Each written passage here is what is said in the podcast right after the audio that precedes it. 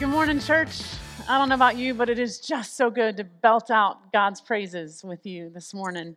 Uh, and it's just as good to quiet ourselves and to love and worship God through the preaching of His Word. So I hope that you are here for the month of January or that you at least caught up by watching or listening on either YouTube or Spotify as David took us line by line and word by word through the first half of Ephesians 6. So, I was talking to my folks a couple of weeks ago about how easy it is to read a passage of Scripture and think that we probably have a fairly good understanding of it. And so we just move on and keep reading, right? But when we pause to really dig in and study it through a narrow and focused lens, we realize that there's so much more there than we really knew just reading it quickly and moving on, right? But it's equally important that we look at Scripture with a wider lens. Making sure that we're using both a narrow and a wide lens helps us to understand and then apply what we're learning so that we can live consistent lives.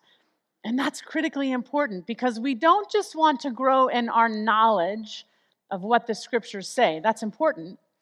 But we want to truly understand how God's word is meant to uh, affect and transform the entirety of our lives.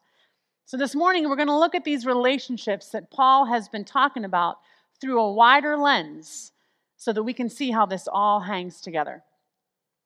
So, if you've been with us through our study of Paul's letter to the Ephesians, you hopefully remember that it's divided into two main parts. The first half is all about belief and doctrine the second half is all about our behavior, both in, as individuals and as a church. Belief and behavior. You will never find one without the other. Everyone lives according to what they believe. But here's the thing to one degree or another, every single one of us in this room lives inconsistently. I mean, certainly we should all want to try to eliminate inconsistency in our lives as much as possible. But no matter who you are, it's there somewhere to some degree. Let me give you a fairly innocuous example. So, someone could profess an undying conviction that airplanes are the safest way to travel on the planet, but they refuse to fly because they're utterly terrified, right?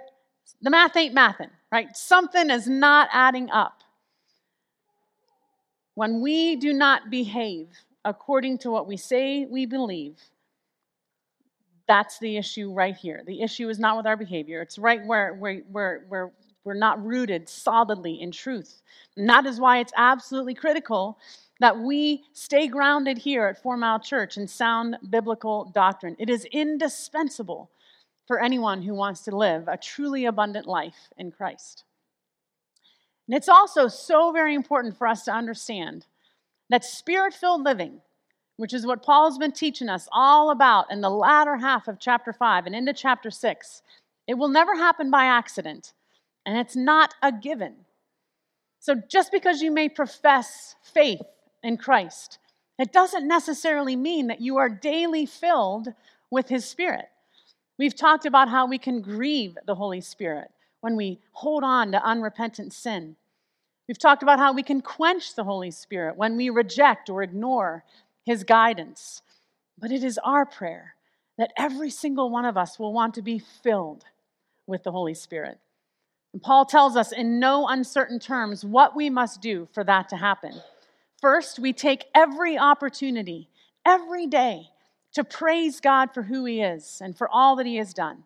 And we do so more and more as we progress down that path toward holiness. Second, we give thanks in all things, like we just sang, on the mountaintops and in the valleys, because God's word tells us that He is working all things together for His glory and our good, the good for those who love Him. So, those two things, praising and giving thanks, those are, they're fairly easy to understand. Now, to be sure, we don't always do them but it's probably not because we don't understand them. But this third one, that's where things get especially challenging. Submitting to one another out of reverence for Christ.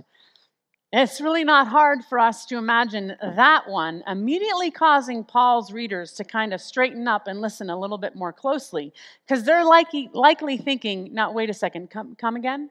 What, what did you just say? Right? Because that's exactly what we do. We're not all that different from them, not at all. I mean, after all, I own my own company, I'm in charge. Or you have no idea how crazy my parents are. Or you don't know. You don't have to live with my husband. Let's face it, no matter who you are, submitting to one another is tough. But for all of us, submitting to one another is indeed what Paul meant. This was God's design in the first century, and it's still his design for us in 2024. And what's pretty neat is that with these three everyday, ordinary examples of what that looks like and how mutual submission plays itself out, Paul doesn't miss a single person in the room, right? Wives and husbands, kids and parents, and servants and masters, or to put it in 2024's context, employees and bosses. We can all find ourselves in at least one of these positions or roles. So nobody's getting off the hook. All day, every day, we can all be practicing submission to one another out of reverence for Christ so that we might live spirit filled lives. So, most recently, since January 7th to be exact, uh, we've been digging into the relationships between children and parents and slaves and masters. So let's read those verses one last time together. Paul writes Children, obey your parents in the Lord, for this is right. Honor your father and mother. This is the first commandment with a promise that it may go well with you and that you may live long in the land. Fathers, do not provoke your children to anger, but bring them up in the discipline and instruction of the Lord.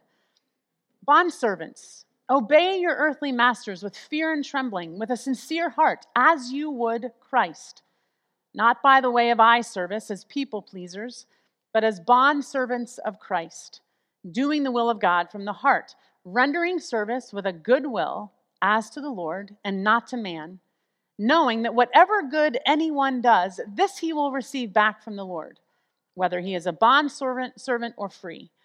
Masters, do the same to them and stop your threatening, knowing that he who is both their master and yours is in heaven, and that there is no partiality with him. Okay, so we're going to try to get these all simplified and in our minds in one cohesive manner. Even though we didn't just read the verses right just then, I'm going to pull wives and husbands in here because it's the first of the three relationships that Paul lays out for us. David preached through those before Advent. So, in a nutshell, wives are to submit to and respect their husbands as to the Lord, and husbands are to love and nurture their wives as Christ loves the church. Children, you are to obey your parents in the Lord, and parents, you aren't to provoke your kids, but to train them up in the Lord. And last, if you work for someone, you're to do what they say and you're to do it well and with gusto as if if you were working right for Jesus with a good heart, right, and attitude. And if you're a boss, you're to have the exact same heart. You're to lead with a genuine desire to do God's will, which ultimately means that you'll want to treat your employees the same way you would if Jesus were working for you. You'll want to glorify God in all you do as a boss. So, one of the first things I want us to notice is how central relationships are in a spirit filled life. Too often, I, I, hear people say that they, they want to have, and they indeed have, a relationship with Jesus. They just don't like or feel the need for the church. But the Bible is crystal clear.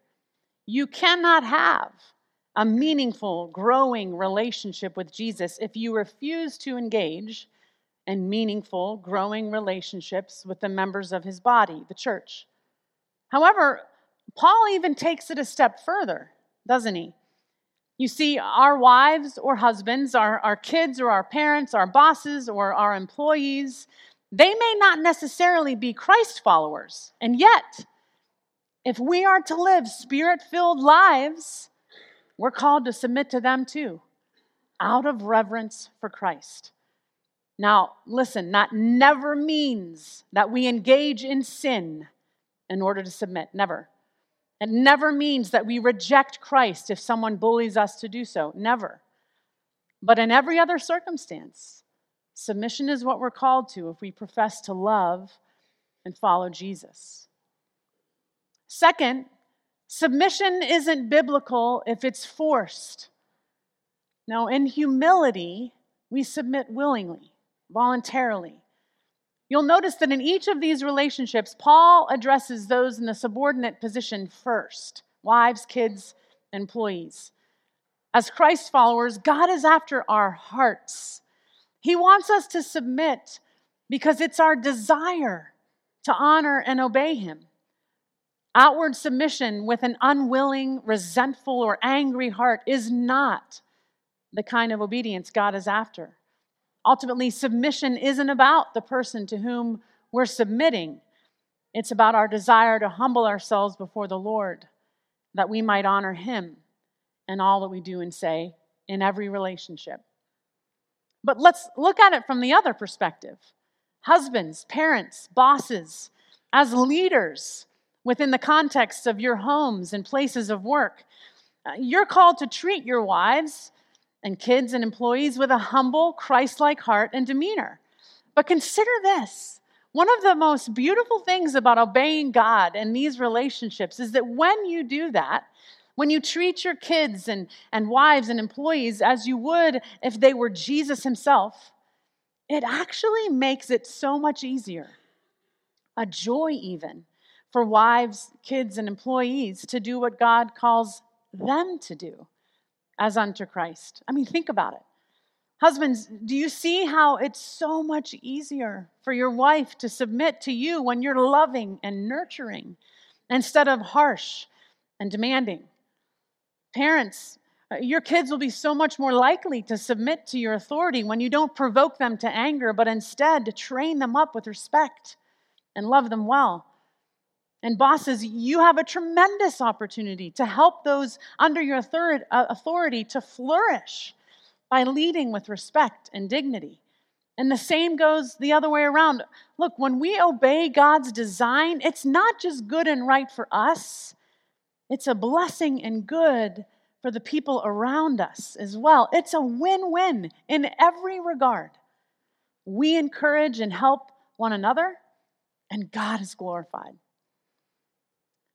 what is most encouraging, convicting, and, and eye opening to me is that when I look at all those relationships up there, it's that no matter where you or I find ourselves on that list, our willing submission is always and only ever about Jesus.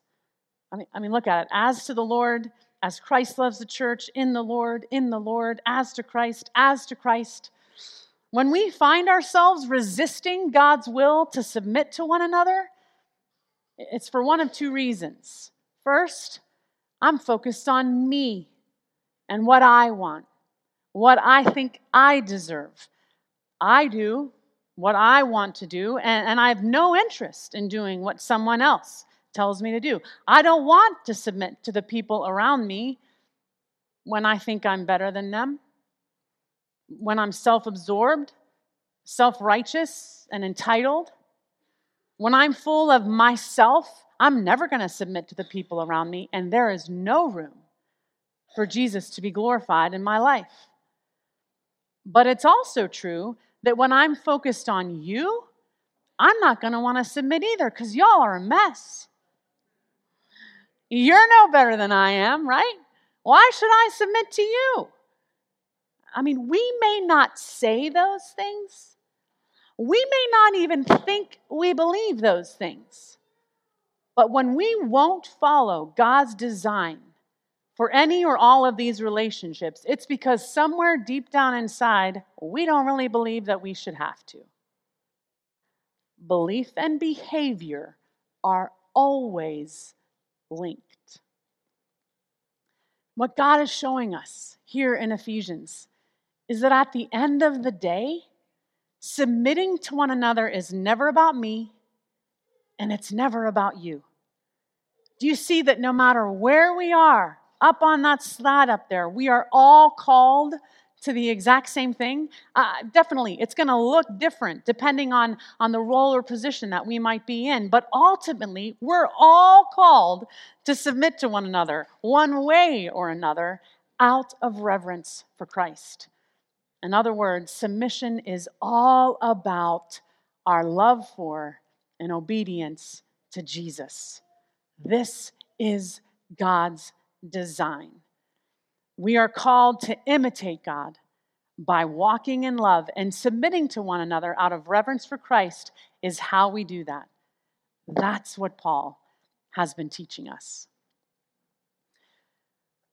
I don't know about how many of you may be able to identify with me, but for too many years of my own Christian life, especially when I was younger, every time following God or, or discerning God's will would come up in conversation or a Bible study or a sermon, um, whether it was my faulty understanding or, or, or just like kind of like the culture of the church during my formative years or, or some combination of the two, I, I would get a bit stuck when, when, when, again, when we were talking about doing God's will or where God is leading me, I would get stuck because I, I thought I had to figure out which country I was called to go to to be a missionary, right?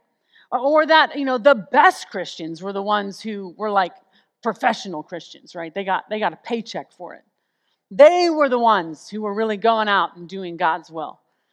And the thing is, is that I know I'm not the only one because I have talked to way too many other people who are professing Christians who think along similar lines. We put these people on pedestals. No. No, no, no, no, no. Could God, might God, call one of us to go to another country? Of course. And if He does, you better go. But that is no more or less significant, no more godly than to live out the gospel in Ashley Ridge while working as a school teacher or a banker or a stay at home mom.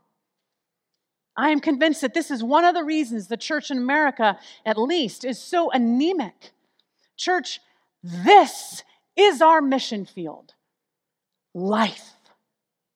These relationships it's really pretty straightforward and simple. Wherever God plants us, no matter if we're married or single, doesn't matter who our parents are, who our kids are, where we work, what our work is, relationships are the very context in and through which we live out our calling and obey our commission to be and to make fully devoted followers of Jesus Christ. We don't have to go to Africa. We don't have to be in full time vocational ministry. God's design for every single one of us is that in our everyday, ordinary lives, from the moment we get out of bed to the moment we lay back down again, we get opportunity after opportunity after opportunity to carry out the Great Commission through these relationships. God's design is that in our everyday, ordinary lives, we get to choose whether or not we want to be filled with the Holy Spirit by submitting to one another out of reverence for Christ. And you know what is so cool about this? Is that when we do this in our everyday, ordinary lives, they actually become quite extraordinary because we're living on mission all day, every day. And there is no greater calling, no better way to spend our lives but by living them for God's glory alone. So, for response time, we're going to pray. We're going to pray on our own, but together, if that makes sense. Uh, first, we're going to pray for wives and husbands, then for kids and parents, and then for employees and bosses. I want to encourage you to pray as specifically as you can. Pray for people by name. Maybe for situations that you know are especially challenging in our own lives or in the lives of the people around us. And finally, we just want to ask God to help us choose each day to praise, to give thanks, and to submit to one another so that we might be filled with His Spirit for God's glory. Church, let's pray.